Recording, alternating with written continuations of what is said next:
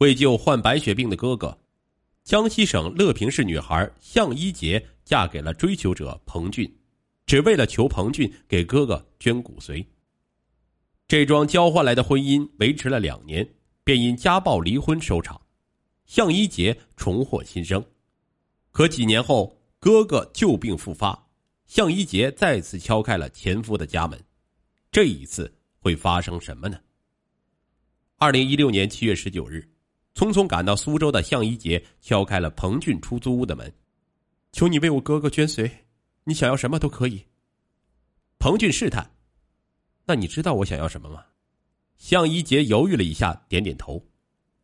时年二十五岁的向一杰是江西省乐平市人，父母都是当地汽修厂的工人。向一杰从小就特别漂亮，哥哥向林比他大七岁，在距离乐平市四十公里远的景德镇市一家陶瓷厂工作。哥哥特别宠她，只要她喜欢的都会竭尽全力满足她。有一次，邻居女孩拿了一个玩偶在向一杰面前炫耀着。向林便花了一个通宵，参照网上视频，硬是给她做了一个特别漂亮的白雪公主。不仅如此，哥哥每次领到薪水都要给她买礼物，带她去吃西餐。因为哥哥的照顾，向一杰度过了自己无忧无虑的少女时代。二零零九年，向一杰考取大学，所需的学杂费也是哥哥给的。这个长相漂亮又有独特气质的女孩，成了当之无愧的校花。倾慕者很多，学长彭俊在众多倾慕者中毫无优势，身材矮小，相貌平平，唯一能靠近女神的理由就是两人是乐平的老乡。每次老家来了同学，他会在老乡群里约向一杰一起聚聚。每次和他一起离校返校，他都抢着给他拿行李。但在向一杰眼里，这一切无关爱情。二零一一年，彭俊大学毕业。去了苏州一家电子器材厂工作。二零一三年，向一杰毕业后回到了老家乐平，在一家培训机构工作。二零一六年五月的一天，向一杰的母亲在下班时遭遇车祸身亡，肇事者逃逸。祸不单行的是，一个月后，哥哥向林在上班时忽然晕倒，在医院被确诊为白血病，必须尽快做骨髓移植，还需要近三十万元的手术费用。经闻此噩耗，还未从丧母之痛中走出来的向一杰如遭霹雳。他和父亲向广才还有两个叔叔为哥哥捐髓配型，可都失败了。在中华骨髓库也一直没有找到合适的配型。向一杰辞去了工作，为哥哥募捐，找合适的骨髓。他向校友会的各种组织发出了求救信。当求助信发到大学老乡群里后，彭俊第一时间看到了。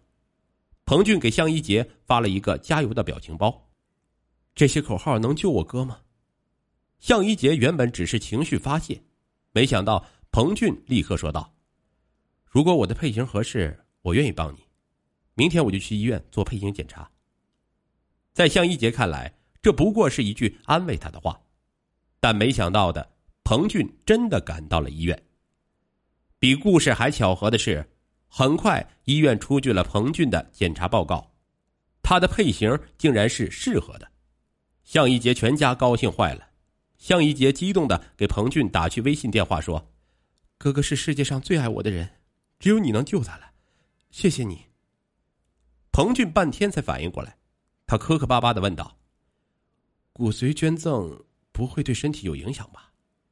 向一杰马上解释说：“不会，没有任何影响。”彭俊支吾着说：“哦，呃，那那行吧。”第二天，向一杰就约彭俊周末到景德镇做身体复查，没想到彭俊手捧一大束鲜花出现在他的面前，说：“给我的女神。”向一杰非常尴尬，他明白了彭俊的意思，可他对彭俊没有感觉。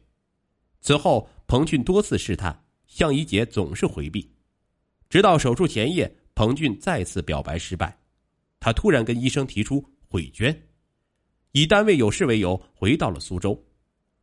唯一的捐赠者走了，向一杰全家急疯了。思考再三，向一杰决定去苏州和彭俊谈谈。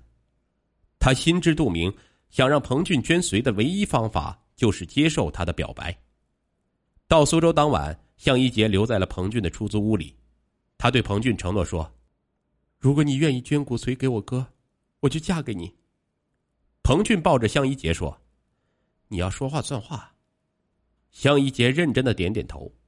当天下午，彭俊就向单位请了假，和向一杰赶回了乐平。当天，他们和医院确定了手术时间。二零一六年八月二十三日，向林在医院接受了骨髓移植手术。一个月后，向林出院了，向一杰也兑现了诺言。十月八日，在亲人的祝福中，两人喜结良缘。婚礼上，主持人深情讲述了这段美女嫁英雄的美好奇缘。彭俊在抖音上发了两人结婚的视频，一位同事在评论区留言说：“恭喜彭哥喜提天鹅肉一枚。”言下之意就是调侃彭俊配不上向一杰，别的同事纷纷为这条留言点赞，彭俊气得发抖，当着向一杰的面把这条抖音给删掉了。当晚，他逼问向一杰：“你是不是根本不爱我，仅仅是为了让我救你哥？”向一杰一时语塞，回了一句：“神经病。”半个月后，彭俊要回苏州上班了，向一杰在家照顾哥哥。夫妻分居两地，彭俊刚开始每天都要向一杰视频聊天，言语中还算体贴。向一杰也想着，虽然自己和彭俊之间没有爱情，但既然老天这样安排，那就把日子好好过下去。向一杰还计划着等哥哥身体康复后生个孩子。三个月后，向一杰在一家科技公司找了一份文员的工作，工作时间比较自由，可以照顾哥哥。可令他没有想到的是。彭俊却突然性情大变，每天跟他打无数视频电话，不是问他在做什么，就是问他跟谁在一起，是男还是女。起初，向一杰还耐心的解释，到后面越解释矛盾越多。有时他给哥哥做饭，没接到彭俊的电话，他就质问他：“我和你哥到底谁更重要？”彭俊还说自己是向家的恩人，要向一杰知恩图报，让向一杰非常无语。直到二零一七年三月，她意外怀孕，彭俊才对她态度缓和了不少。但不幸的是，五月的一天，向一杰下楼时不小心崴了脚，摔倒在地，孩子意外流产了。彭俊责怪向一杰太不小心，害得他儿子没了。向一杰整天是以泪洗面。这期间，病愈的向林回到景德镇上班，在那里邂逅了爱情。女孩江帆是江西省赣州市人。刚到公司不久，向林是他的师傅，向林对他特别照顾，两人的感情火速升温。向一杰虽然对自己的婚姻非常不满意，但看着哥哥幸福的样子，还是有些许的安慰。十二月初，向一杰去南昌出差，南昌的同学安排了一个小型聚会，向一杰情难自控，喝了一点酒。同学陆明在南昌和景德镇各有一家公司，大学时。追向一杰最热烈的就是他，两人聊天时得知向一杰的哥哥在景德镇工作，建议他哥哥可以去他的公司，待遇也能更好一点。从南昌回来后，他就和陆明对接哥哥去他公司的事情，没想到这件事儿被彭俊知道了。